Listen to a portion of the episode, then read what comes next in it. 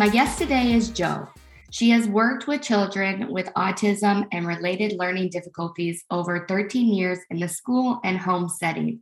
She has done many years working one to one with children, supporting them in schools as their paraprofessional and at home as their applied behavioral analysis therapist. Currently, she is a behavioral analysis working with a number of different families, teams, and continuing to work with a few one to one children. Working with children one to one is by far her favorite part of her job.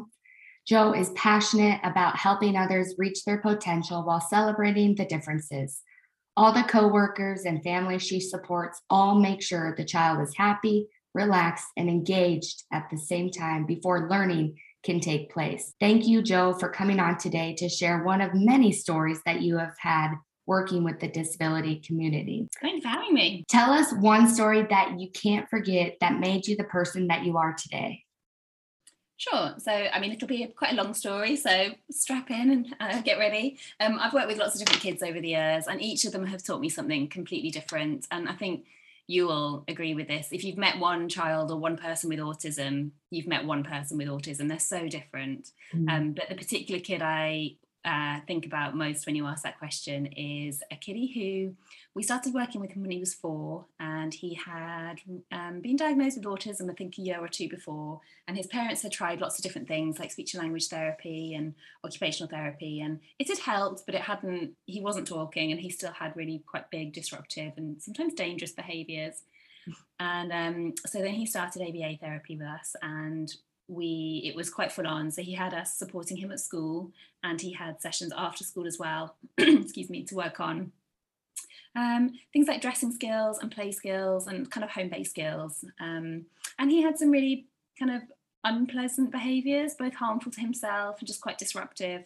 Um, and I worked with him back then. I was just a kind of baby behaviour analyst. I worked with him as his school. Do you call them paraprofessionals? Yeah, paraprofessionals. Yeah, learning support assistant. Um, and I worked with him on a one-to-one basis for uh, probably about six years. And then he stopped having quite such intense support. And I only saw him in his after school sessions. And I worked with him all the way up until he was, well, he now is 17. Mm-hmm. Uh, last year, he took his GCSEs, which is what we have in the UK. Um, there are national exams when you're 16 years old at school um, before you leave school. And he got really good grades. So he got we have a funny system here. They're the equivalent of a mixture of A's, B's, and C's, and he got a mixture of those. Um, he did that whilst going to school independently without any paraprofessional with him. He had a little bit of extra support from the teacher, but not much. And this was throughout a pandemic as well, so a lot of it was online learning. And he's now gone to college independently, and he is absolutely thriving. And like I said to you before, he is just the nicest human that you will ever meet. He's had so many years of being around adults, trying to fill his brain and heart with lots of kind of ideas and thoughts about life. He's just taught us so much than we could ever teach him. Yeah. So tell me some things that he taught you. Like, what did he like teach you that you didn't know or teach you how to do better in? I think when I first started in behavior analysis, I was very green and I just wanted to help everybody. And every, like, I had my concept and like i was only 21 at the time or 22 at the time. Like i can't be mad at myself. I was you know naive. But i had kind of a very set idea of what children should be and how not even children but like how humans should be and how humans should behave and i was quite black and white about it and if a child's naughty and i put that in inverted commas naughty then like there should be a certain way that there are consequences for them and all the kiddos i've worked with have taught me otherwise but this kiddo in particular, um, he really liked to see um, people being shocked. So if he did something and he could get the reaction of like big wide eyes and hands to the face, that was just the best thing ever. And very quickly taught me that actually you have to work with individuals of what they are motivated for. And so instead of looking shocked when he weed on my shoes, which he loved to do, I instead would look shocked when he said good morning to me in the morning, or he put the toys away, or you know, he managed to pull up his own trousers after going to the toilet. And so I would give this kind of very fake reaction to something. And it looked really odd to other people, of course. And we we shaped that behavior over time. So instead of him loving the awful shocked, the kind of, oh, what have you done? Mm-hmm. Uh, shaped that behavior into him suddenly realizing actually I, I can love as well when people say, well done, that's amazing. Because they're quite they're quite similar, aren't they? Yeah, yeah, yeah, yeah. So you're encouraging more positive behaviors for sure. Exactly. And I think that's a really big um, issue that we uh, are trying to tackle within the field, certainly in the UK, of we don't want to change these individuals who they are, mm-hmm. but there are certain things that they do that just isn't helpful for them. If we hadn't changed that behavior of being excited to see people's shocked faces, he would have done increasingly wild and dangerous things he would take all of his clothes off and run down the road naked because it got great shocked faces. But that's really dangerous for him. Like he's a child. You can't, I mean, no one can do that, but particularly a child can't do that. Um, and so we don't want to change who he is. And he still loves to see people shocked faces. I remember when he swore, he cussed at me and used the C word. Now, I'm not someone who would ever use that word anyway, but goodness me, he did it with this little kind of smirk on his face. And I was like, think we should talk about when and who you should use that word with. he was like, I know, Jo, I just wanted to see your face. and so I haven't we haven't taken that away from him. He still uses it sometimes, but now he knows how to use it in a way that's really appropriate. And he was totally ready to get on, like, you know, stand back and say, I'm so sorry, that was really inappropriate. And he knows how to apologize. But when he was younger, if someone was shocked and genuinely offended by it, he couldn't care less and he didn't know how to get yeah. himself out of the situation. Yeah. So what motivated him? What did you find that motivated him? I guess most kids his age, he was four or five at the time, most kids his age are motivated by the standard stuff, right? The iPads, maybe not back then, but like, yeah, the iPads, the sweeties, the candy, adult praise, adult acceptance when they tell them they're being a good boy or a good girl. He couldn't have cared less about this. He liked the sweets, he didn't really care about the other stuff he was motivated for other people's reactions and to escape from work. So if he could get out of doing anything he didn't want to do, that was number one. And number two was having people's reactions. So he, I went to the bathroom once when I was at home with him, and he went through my bag, found a bright red lipstick, and put it all over his face. And then all over the, my quite expensive leather bag. It oh. got a reaction, and that was what he was looking for, right? And so it, I, I, what he also taught me was a really good poker face because in that moment, I should have given him the poker face and just maybe redirected him to something different whilst we both calm down.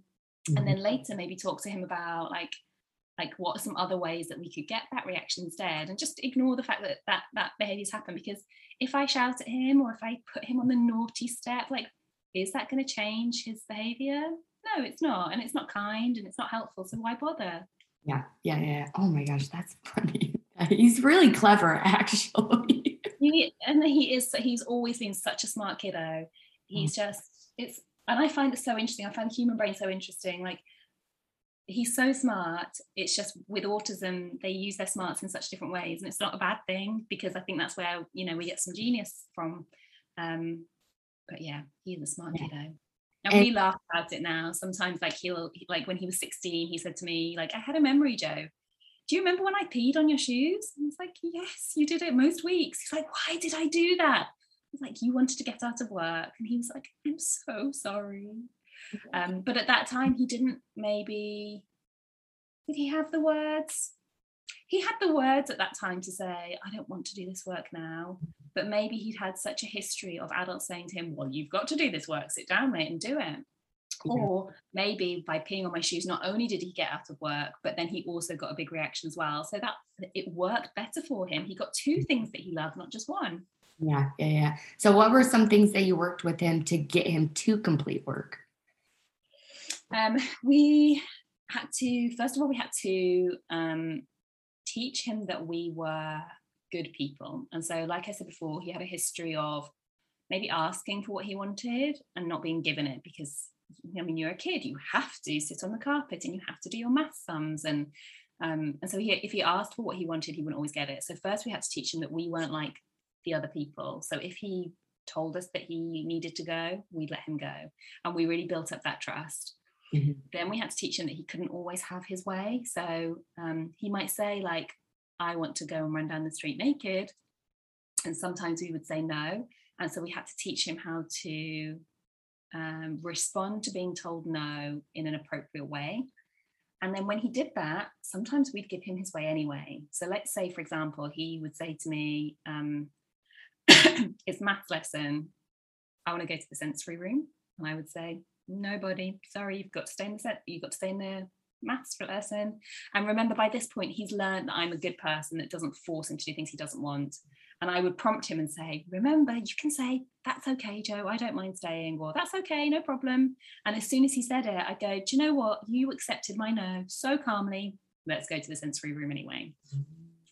Um, then we taught him, and then after we did that, so he knows that we're good people, he knows he can ask for what he wants, he can tolerate being told no in a polite way. Then we started building up tasks with him. So like, well, no, you know, let's do one maths equation and then let's go to the sensory room. Then let's do two maths equation, let's go to the sensory room. Um, but always being mindful that before we would teach him these things, the most important thing was to teach his therapists things, i.e., how to spot in him when it really was too much. So when is it the time to push him, and when is it the time to say, like, he's dysregulated, he's tired, he's hungry. Now's not the time to push. Now's the time to support and be kind. Mm-hmm, mm-hmm. And then how do you teach that to his team? Difficulty. So um, I can think about it like, let's say, like I personally get really hungry and my husband knows my warning signs, right? Maybe I'm chewing the sides of my nails. Maybe I'm like tapping my feet quite a lot like he knows my warning signs and good god he's got a bag of snacks with him because he doesn't like the hangry me but like it's the same with kids right it's quite rare that they go from 0 to 100 and even if you do have that kind of kid that goes to 0 to 100 you typically know their buttons like what is it that pushes their buttons? So maybe like the teacher has mentioned maths equations five times this lesson probably time to skip because maths equations really you know gets this kid. Or maybe you know it's windy outside and the wind really gets to this kid. And so it's making sure that like you have to be the expert on the kid that you're working with. Um, and the more that you are the expert the better day you're both going to have. And often like i would have this notebook with me and on the way home i would just write out like almost everything that happened that day and by writing it out i'd go oh it's the wind. Of course, it's the wind. How did I not realize that? But if you're not the expert of that child, then you're only going to have a really hard, both of you going to have a really hard day, which I understand when you're not a one to one and you're a teacher of 30 children, that's not always easy to do. Yeah. And I realize as a special education teacher, we do that too. But like, how do you get it to go more than just the special education teacher? How do you get general education teachers involved? How do you get them to get more of a relationship building and understanding their triggers and understanding what motivates them? How do you do it? Um, well, I suppose nowadays I work kind of, I go into schools, tell the teachers what to do and leave again. So I hope I do it in the right way. Maybe I leave and they roll their eyes and I don't. Um, often it's talking through with them what works and what doesn't work. So maybe they're banging their head against a brick wall and they're trying something and it's just, it's not sticking, it's not working. but they're often quite invested in it. You know, they've made the star chart and they've laminated the stickers and they're really invested in it. They really want it to work. And so sometimes it just takes like a kind smile and a gentle, how's that working for you? And they step back and they go, I've done it for a month now and it's not working. And I'll like you, I guess you have to work with the teacher's motivations as well. Like what's important to you? And they'll say, well, it's important to me that kiddo sits down and is quiet and doesn't like rip my walls apart or it's important that this kid learns at least one maths concept a day rather than running out the room and so then working with them okay well how are we going to get there we need to make sure that you know kiddo's happy so that kiddo can do what it is that will make you happy. Um, i don't know if that answered your question. No yeah yeah because i always find sometimes that i'm working one-to-one with the teacher of just like what motivates you and then what motivates them and then trying to find a combination with the two. But i also know that sometimes the kid knows the adult who like truly knows him and won't do as much with another teacher as with you And so it's tricky because it's like when you're describing, like we just have different perspectives of the kid when we're talking to parent or talking to someone else. Um, teachers are like, oh, I haven't seen that. And I'm like, well, I have seen that. Like it's doable, but like try to get past the, I guess, combinations of motivations and like trying to combine them. I think that's the hardest part for me is just being able to okay, you want him to learn this today, and then he wants to do this, and it's kind of coming together. But I also see general ed teachers, they have a lot of kids, like a lot of kids. And so they're like, I can't just spend this much time on one kid when I have 200 other kids that I have to worry about. And so that's also another tricky aspect because they probably want to do the exact same thing that they're doing for this one kid with all the rest of their kids you know, but they can't do it because it's just a lot of kids.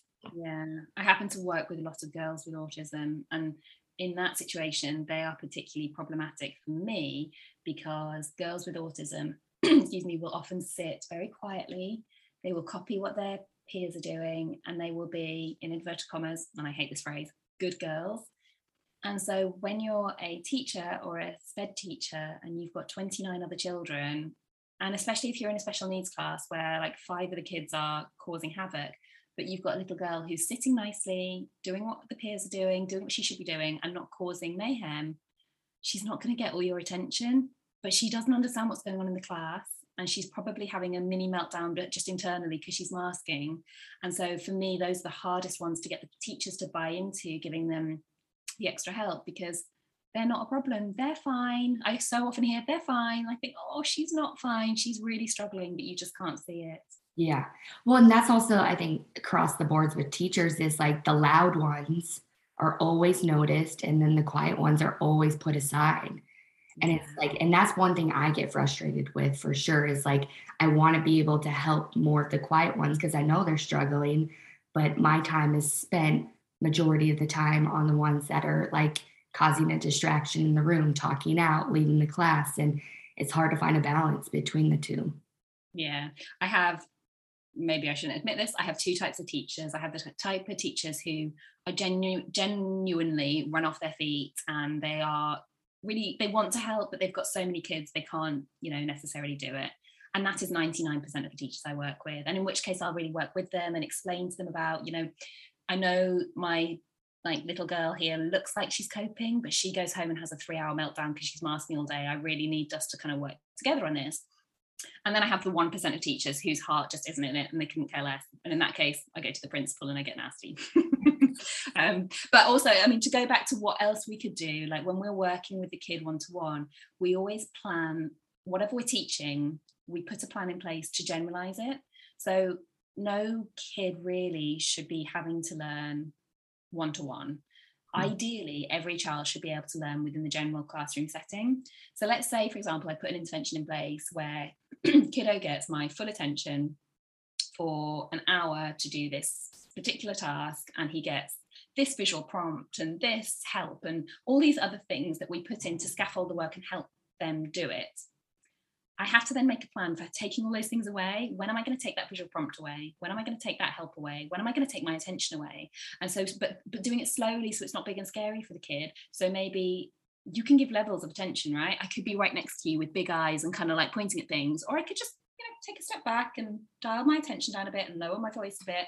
And then I can stand on the other side of the room and just kind of like give nods and smiles. And then I can be outside the room and just walk in occasionally to give them a pat on the back. So planning for that, like how are you going to generalize the skill to the general classroom setting? And how are you going to slowly withdraw all the lovely help that you've given, not because you want to go away, but because hopefully that kid doesn't need your help anymore.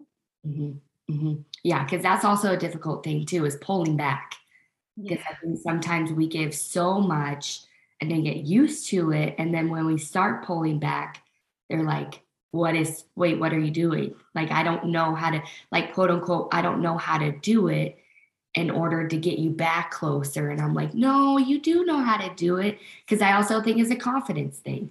I think we help them build that confidence and then we start pulling back to work on the independence. And they're like, hold on, no, no, I don't, I don't get it. I need help. And I'm like, no, you got it. Like I think it comes with the confidence thing of just building it up. Cause I'm like, you I've seen it happen. I know you're capable of doing it. So it's more of a when you start pulling back, it's more of like reinforcements of like confidence builders for me. That's what I notice. I have um, a lot of the kids that we work with, we teach them to um, respond to our clearing our throats. So if I'm in the classroom and I go, the kid knows that he or she needs to look up at me because I'll be giving him an instruction. Um, and that's better than me going, excuse me, Johnny, like you need to look at me because like all the other kids will then know that I'm giving special help. Whereas it's really unobtrusive for me to just go, yeah. um, unfortunately, if I ever have a cold, the kid that I'm working with has a horrendous day and they're like on the edge of their seat, like, what do you want from me, woman? but anyway, um, I worked with one, uh, gosh, this is years ago, and it's about 12 years ago, one little girl, and uh, it was the same. So she she could do loads independently, but it's just the confidence. So I would give her a little throat clear and then like point to the stationery cupboard in the classroom. And then both of us would like go in the stationery cupboard, like semi-close the door, and then kind of like have a like a silent dance party, like, you're doing so well. I'm so proud of you. Okay, go. And then we would like secretly go back and like pretend that nothing had happened because actually in that classroom, she she was um, very capable. None of her peers knew that I was there for her. They thought I was just another like student teacher that was there to help everybody. And mm. so you have to find these little sneaky ways to give confidence boosts that aren't the same as you sitting next to them holding their hands. Yeah, for sure. Confidence boost and motivating them. Key are the key to success. That's what I found. And I'm like trying to like uh, advocate that more because I know I'm definitely a huge advocate for my kids of just like this is what motivates them. This is what they need in order to build their confidence and kind of just reminding them of strategies that got them to where they are the adults. You know i was like we didn't have those as kids. We were taught them. They don't have those strategies yet so we got to teach them. And they always like those little reminders always help sometimes. For me as well now that i often teach other people how to do what we do it's a lot about teaching the grown-ups to take a step back. Actually maybe a lot of the time the kid doesn't need them and they're perfectly confident but oh they just they just might need my little help and like i can still tie their shoelaces for them. Like no time to step back because you're by helping them too much you're actually hindering them. If they're not next to an adult they're more likely to talk to their peers. If you're if they're not next to an adult they're more likely to try it themselves and be brave. And by being next to them all the time you're secretly telling them that they can't do it without you. Mm-hmm. yeah. Yeah. Or if even if the general ed teacher is like noticing the special education teacher isn't there they're like oh they can't do it without her present. And i'm like actually they're they're capable of doing it without me present but like you just have to give them that confidence i think it's also a confidence with teachers too like you have to be confident that they can do it because majority of the time they will surprise you all the time. That's why i love this field. Well thank you so much for your amazing story and our conversation. And you are listening to the capable podcast and stay tuned for more stories to come